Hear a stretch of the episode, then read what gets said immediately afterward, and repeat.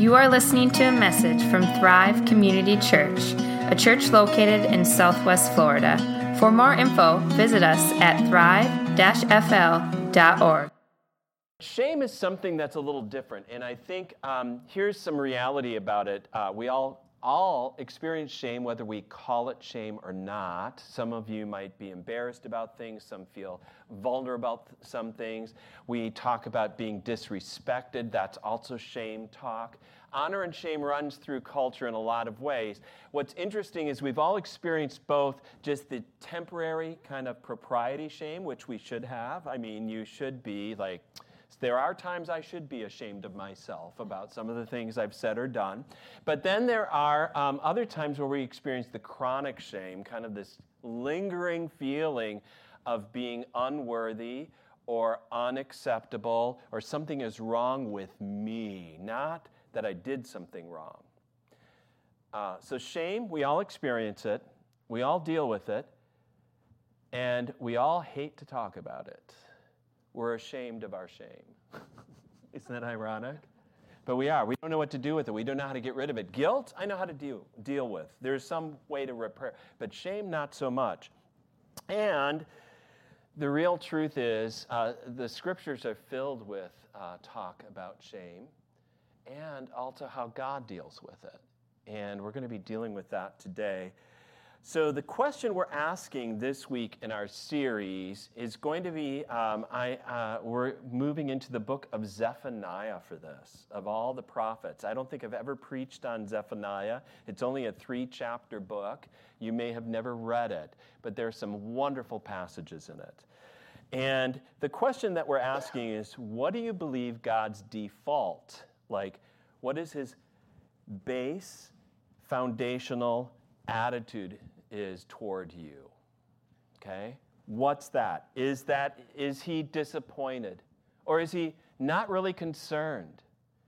Is he kind of disconnected in some way? Is he just kind of objective of viewing everything kind of from on high? I think that's a lot of people's attitudes about God. They think he's just kind of there, but not really here. In fact, I don't know if you realize this, but um, there are a lot of people who believe um, like God has a lot of bigger cosmic fish to fry, in a sense, than to deal with my trivial life. In fact, some of the great thinkers of the world thought that way. Cicero, by instance, uh, this Roman um, poet laureate almost and philosopher, he said, The gods attend to great matters, they neglect the small ones and you happen to be one of the small ones in his mind. Aristotle said the same thing that basically the gods, plural, you know, in the Greco Roman world, the gods were not focused on human justice or human issues at all. They were not focused on human beings. They were much more wrapped up in their own lives and in the lives between all the different gods and goddesses, but not you. Wow. The Bible is so different than that big, you know, the prophet Zephaniah is going to tell us today that God's greatest concern, his focus is you. You. That's what the prophets were all about. They were not prophesying some philosophical, esoteric vision of God. They weren't doing some systematic theology of some type that just kind of describes God in some abstract fashion. Their whole focus was on how God had concern for you. And that's not even being like narcissistic or egotistical to talk this way. I know it sounds like, oh, God's all concerned about me, would be kind of, but that's what the scriptures and the prophets say. And we're going to be reading that today in the book of Zephaniah, chapter 3. And we're going to be looking at two things. And the Hebrew Bible students here, that we've got a couple of them that are here that I'm teaching this will recognize the first point that is God's pathos. We just so happen to be covering this at the same time, but then also God's joy over you. So we'll get to that. On that day, you shall not be put to shame because of the deeds by which you have rebelled against me. For then I will remove from your midst your proudly exalted ones, and you shall no longer be haughty on my holy mountain. But I will leave in your midst a people humble and lowly. They shall seek refuge in the name of the Lord. Those who are left in Israel, they shall do no injustice and speak no lies, nor shall there be found in their mouth a deceitful tongue. For they shall graze and lie down, and none shall make them afraid. Sing aloud, O daughter of Zion. Shout, O Israel. Rejoice and exult with all your heart, O daughter of Jerusalem. The Lord has taken away the judgments against you, He has cleared away your enemies. The King of Israel, the Lord, is in your midst. You shall never again fear evil. On that day it shall be said to Jerusalem, Fear not, O Zion, let not your hands grow weak.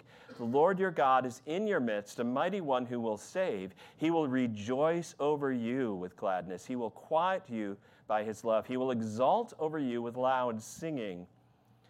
I will gather those who mourn for their festival, so that they will no longer suffer reproach. Behold, at that time I will deal with all your oppressors, and I will save the lame and gather the outcast, and I will change their shame into praise and renown in all the earth.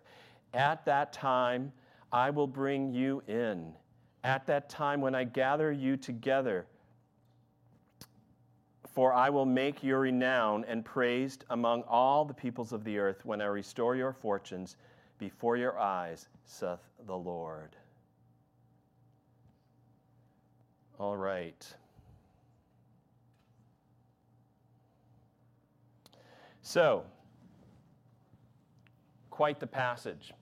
We've read almost a third of the book. Um, it's not a long book at all. Um, and I said, first of all, God has concern for you. That is God's pathos. What do I mean by that word pathos? We hardly ever use it. I mean, you've probably heard of pathology, right? Which is basically what's wrong with but the word is actually meaning something different than pathology or pathogens, disease. The word actually comes from the Greek pathos for suffering, and it really means this. Even in Merriam Webster, it says it's an emotion of sympathetic pity. In other words, God looks at human beings and realizes, oh, there's that feeling. He looks at what we're doing and has that feeling of pity not in a, oh, so sad for you from a distance, but actually, it affects, you affect him.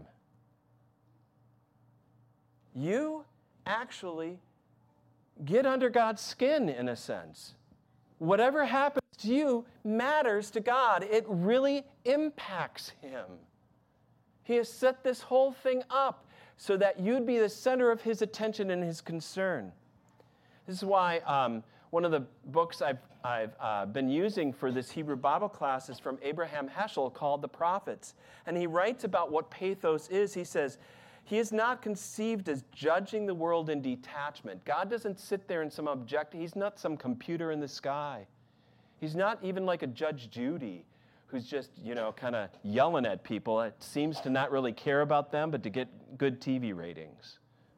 No, he reacts, he says, in an intimate and subjective manner, and thus determines the value of events. Quite obviously, in the biblical view, man's deeds may move him, affect him, grieve him, or on the other hand, gladden and please him.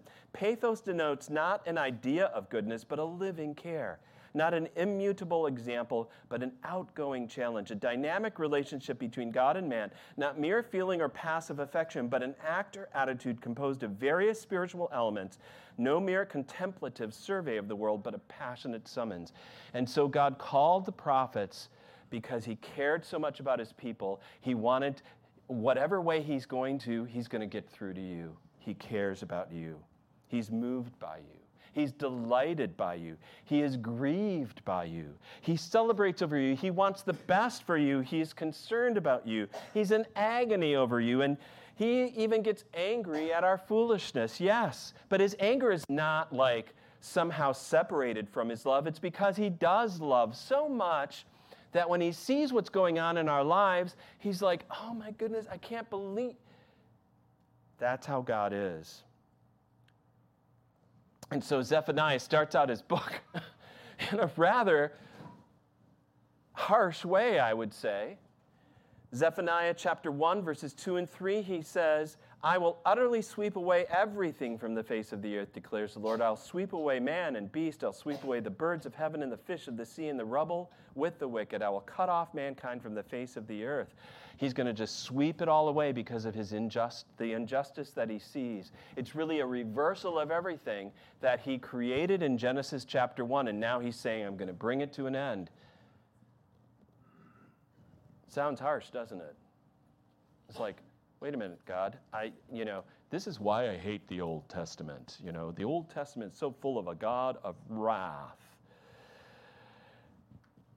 You got to put it in context just a bit. Zephaniah is speaking these words after about a 700 year period when God had been calling and wooing and caring for and loving and trying to get the attention of Israel.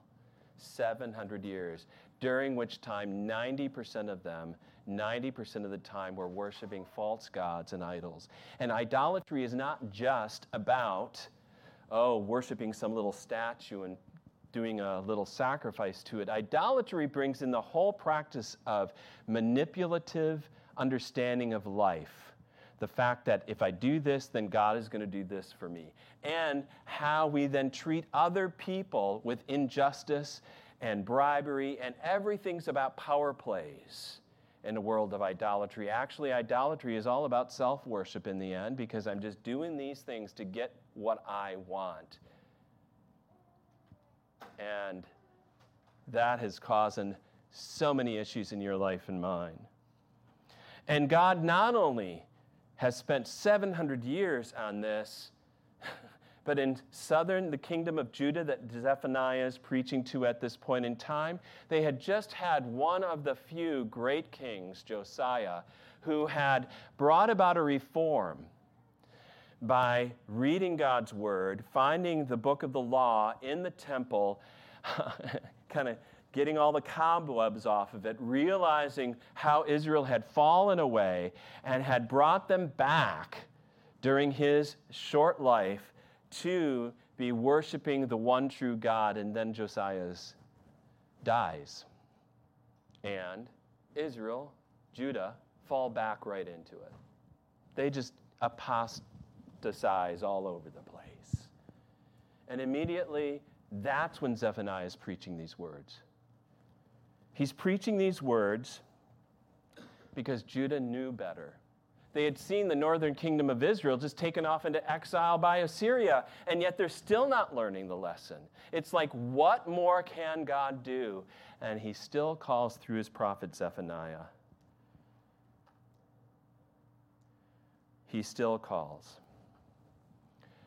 Maybe you'd rather have God be indifferent that, not, that he didn't really care, that he just kind of let you go off on your own. But I don't think you really do. I don't think you really do. That's the worst thing that could ever happen to your life or mine, is that God would say, whatever. Oh, okay, well, their loss. He cares so much about you, he's even going to get in your face through the prophets. He loves you so much, he's going to get angry with you when things go sour. He's not going to put up with it. In fact, I think maybe like any good parent knows, there's kind of that thin line between love and anger. Do you know what I mean, parents? You've probably been there. I recall a time um, I kind of, I was, I was doing nothing bad, but I just didn't call home and tell my parents I was going to be late. I was at a friend's house until one in the morning on a week weekend, and they thought I would be home by eleven. I walk in the door, and my mother's there because she can't sleep. This was before cell phones, texting, and all this stuff. This was back in the dark ages, students. And she just, I was taken back by the wrath of a mom at that moment in time, but it was all because she loved me so much, she cared about me so much. She was going to make sure that that never happened again, and she didn't have to worry for hours and not sleep because she didn't know where her son was. and if something terrible had happened. How many parents can relate to this? How many kids have had that happen to them in some form? Yeah, Edwin Gifford says this Human love here offers a true analogy. The more a father loves his son, the more he hates in him the drunkard, the liar, and the traitor. Yeah. So love and anger are not opposites. Not at all. In Zephaniah chapter 2, verses 1 to 3, Zephaniah says, or God speaks, gather together, yes, gather, O shameless nation, before the decree takes effect, before the day passes away like chaff, before there comes upon you the burning anger of the Lord, before there comes upon you the day of the anger of the Lord. Seek the Lord, all you humble of the land who do his just command. Seek righteousness, seek humility, perhaps you may be hidden on the day of the anger. God does not want to bring any of this about. Yes, God is patient, 700 years of patience, even more, but God is not indifferent. God is compassionate, but He's never apathetic. God is concerned, of course, but no way is He ever aloof. He is totally involved, not detached. Not in your life, not in God's life would He ever be disconnected from you. He's transcendent and immanent, but that doesn't mean he's ever distant or heartless about anything that he does. Righteousness and justice, yes, but never callous, never cold. Active and responsive, never neutral or inattentive. God is concerned about you, and He's going to connect with you whatever way you, He can, even if it takes a prophetic word like Zephaniah to get through. You see, the fear that's really behind shame, by the way, is the fear, as Brene Brown has said, of disconnection, of not being worthy of connection. That's the last thing you can get from the Hebrew scriptures. God finds you absolutely his attention. He is so concerned about he will never be disconnected from you. He is so concerned over your life, more concerned about you than you are over yourself. He cares more about you than you care about yourself. That's the story of the Hebrew scriptures. It might be a wake up call to hear this this morning. It might, and rightly so. I think the prophets, you could say, are the smelling salts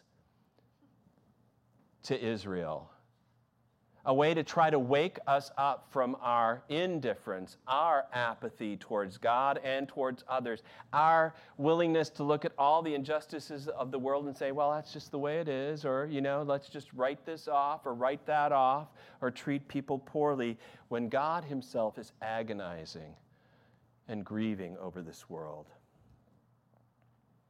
One thing that does not happen, by the way, is this is not how this book ends. The last word is never a word of judgment in the prophets. The last word is never about, oh, just let it happen. Abraham Heschel put it this way evil is never the climax of history. Right now in this world, we're wondering. We're seeing what's happening in Ukraine. We're seeing what's happening with Israel. We're seeing how God's people have been treated all over the place in a variety of ways. We're also seeing how we are treating one another, and we're thinking maybe evil will be the climax of history, but not according to the Bible, not God's story. At best, it's anticlimactic. Yes, judgment comes, but then comes mercy. God will never let evil win out. God's amazing love and mercy is what's going to win in the end. And that's why our second point is the main point and really the way this book ends, which is amazing, and that is God's joy.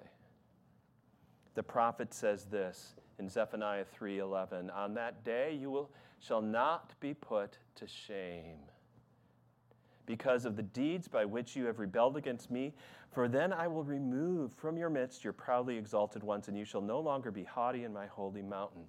And you go like, "What is the day that Zephaniah is talking about. He talked about a day of wrath, a day of judgment, but this day sounds a little different. It's the same day, it's just who gets the judgment and who gets the mercy. And, and how does he bring this about? Is, is it something that happens to us that we finally change? Uh, I don't know if you've noticed this in Scripture, but I don't find throughout the Scriptures that human beings change too much. The injustices we see, even from Genesis 4 with Cain murdering Abel, keep happening all the way through, just on greater scales. We might not have clubs anymore. We've got laser guns now that we're going to use, right? But we're still doing it. The injustices still happen. All have sinned and fallen short of the glory of God, is the way Romans chapter 3 says it. No, we didn't change to bring this day about. It is God who makes the change necessary. God makes the change necessary on that day, so the day of judgment and the day of God's goodness are one day where He sweeps away all wickedness and He brings in His love and mercy. It's the day when Jesus, the Son of God, takes the shame that we should have, faces our rebellion straight on, and he's put to death for all of our pride and arrogance, all our self righteousness and defiance of the law, and God allows that death to take our place, to show us his amazing love. It's not a day of just joy and happiness. It wasn't something where God just did a God switch. Okay, I've just changed my mind about these people. Not at all. It's a day where Jesus went through it in order for us not to have to endure it. It's a day, Good Friday is good not because it sounded great on the day of. It wasn't good for Jesus, but boy, is it so good for us. And when we see what God has done in Christ, how he was despised and rejected and played the scapegoat for all of us, when he himself was completely righteous and deserved nothing that we threw at him. That's the kind of love that can compel us and can melt our hearts and turn us from hardened people to those willing to listen, to repentant sinners who can now rejoice in God and call it Good Friday because of the good that He has done for us. It's on that day. That's the day.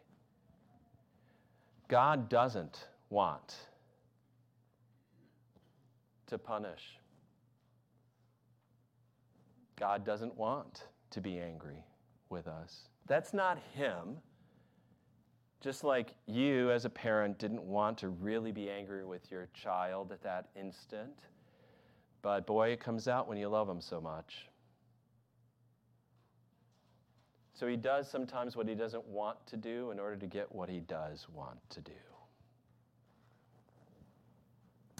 And that's why not only does Zephaniah say we are going to rejoice in our God who does these things, but that God is the one, what he really wants to do is rejoice over you. That is his default.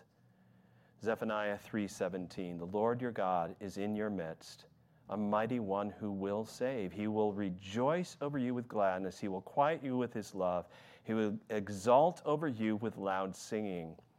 God is the one who takes our reproach and instead comes into our midst to save us. He cares about you so much, He comes to your rescue. He does the impossible for you. And now He just wants to celebrate over you and be glad over you. And it's the only place I know in the scriptures that says it, but God sings over you. He has a song, and you're at the lyrics to that song. Have you ever imagined what God singing would sound like? Maybe it's um, kind of the sound of Niagara Falls with a thousand suns power and then perfectly attuned to a million Pavarotti tenors. I don't know. But I do know He sings over you and rejoices over you. And He will sing over you and rejoice over you.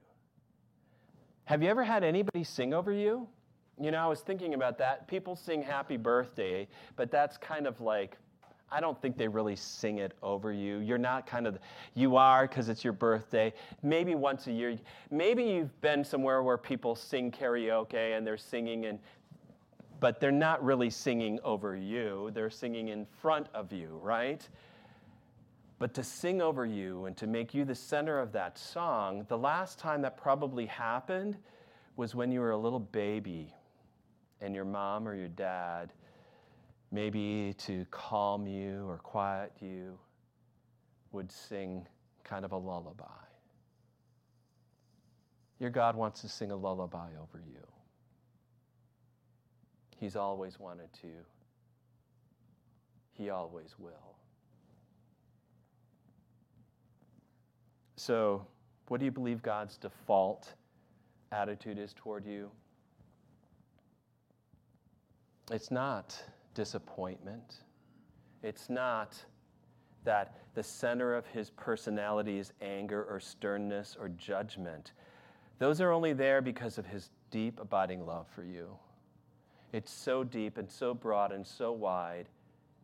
That's the center of his personality, who he is. God is love, as 1 John 4 says. God is not just loving, He's not just thinking about it, He is love in action. He wants to connect with you more than you've ever wanted. You can't desire all that He desires for you. It's impossible. You're not overlooked. You're not trivial. You are God's not only concern, you are His delight, as Zephaniah 3 says.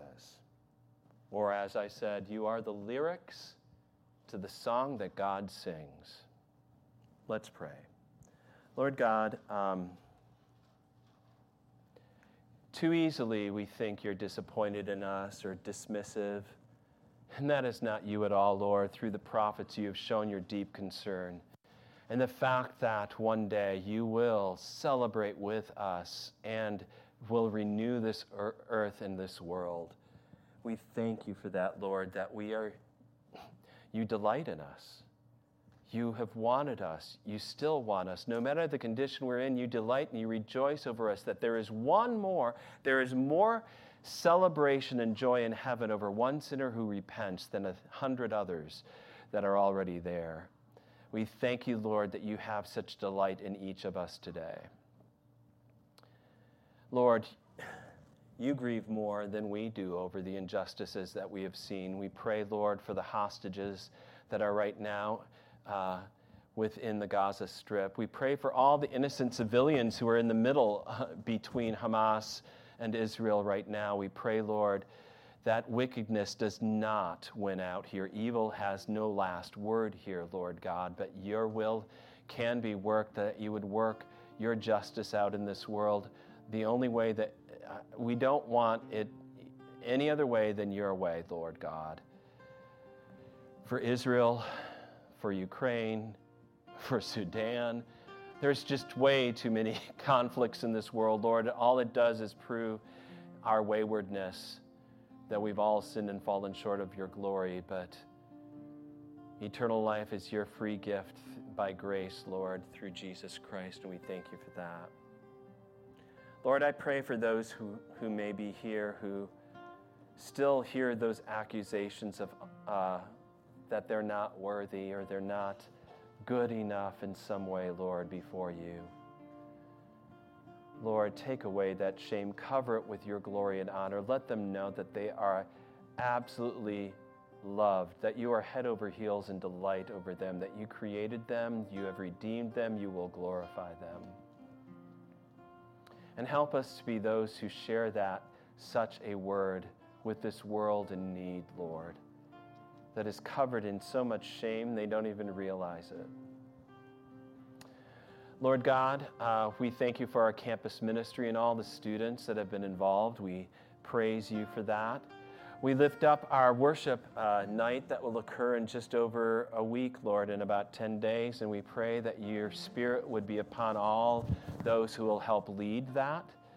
um, both um, the musicians and others in the campus ministries, that with one voice we can glorify you and that you bring about um, just the growth of your kingdom through events like this and others on campus at FGCU. We pray for our community, Lord.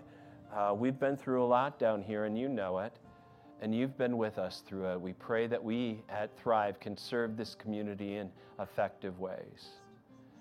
And Lord God, for those who need your healing, for Dan, who is still hospitalized and recovering from surgery, we pray your healing. For those who are facing any illness in our midst, Lord, we pray that you'd be working in them now.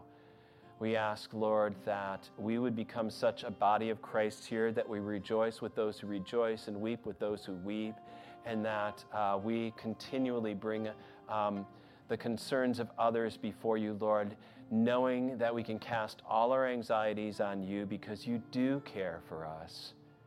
That is your stance, Lord, your love and compassion and grace. So, as we now go into a time of offering and contemplation, Lord, we ask, first of all, Lord, that you would forgive us, renew us, and lead us as we receive the Lord's Supper today, Lord Jesus, as you come to us, that you intimately want to commune with us, Lord God. We know we're not, quote, worthy on our own, but you call us and you make us worthy. You invite us, and therefore we come, not because we're perfect, not because of anything within us, but because of your great invitation. Lord God, we are amazed at that, but it's true. If we say we have no sin, we deceive ourselves, not you. But if when we confess our sins, you are faithful, you are just, you forgive us all sins, all our sins, and cleanse us from all unrighteousness. And for this promise, we thank you. So uh, use our time, Lord, to contemplate your word in our lives, to apply it deeply, that it root in us deeply, Lord. Our offerings, Lord, for your glory and your kingdom's uh, work and prepare us to receive all that you have for us in, in Holy Communion this day. All this we pray in Jesus' name. Amen.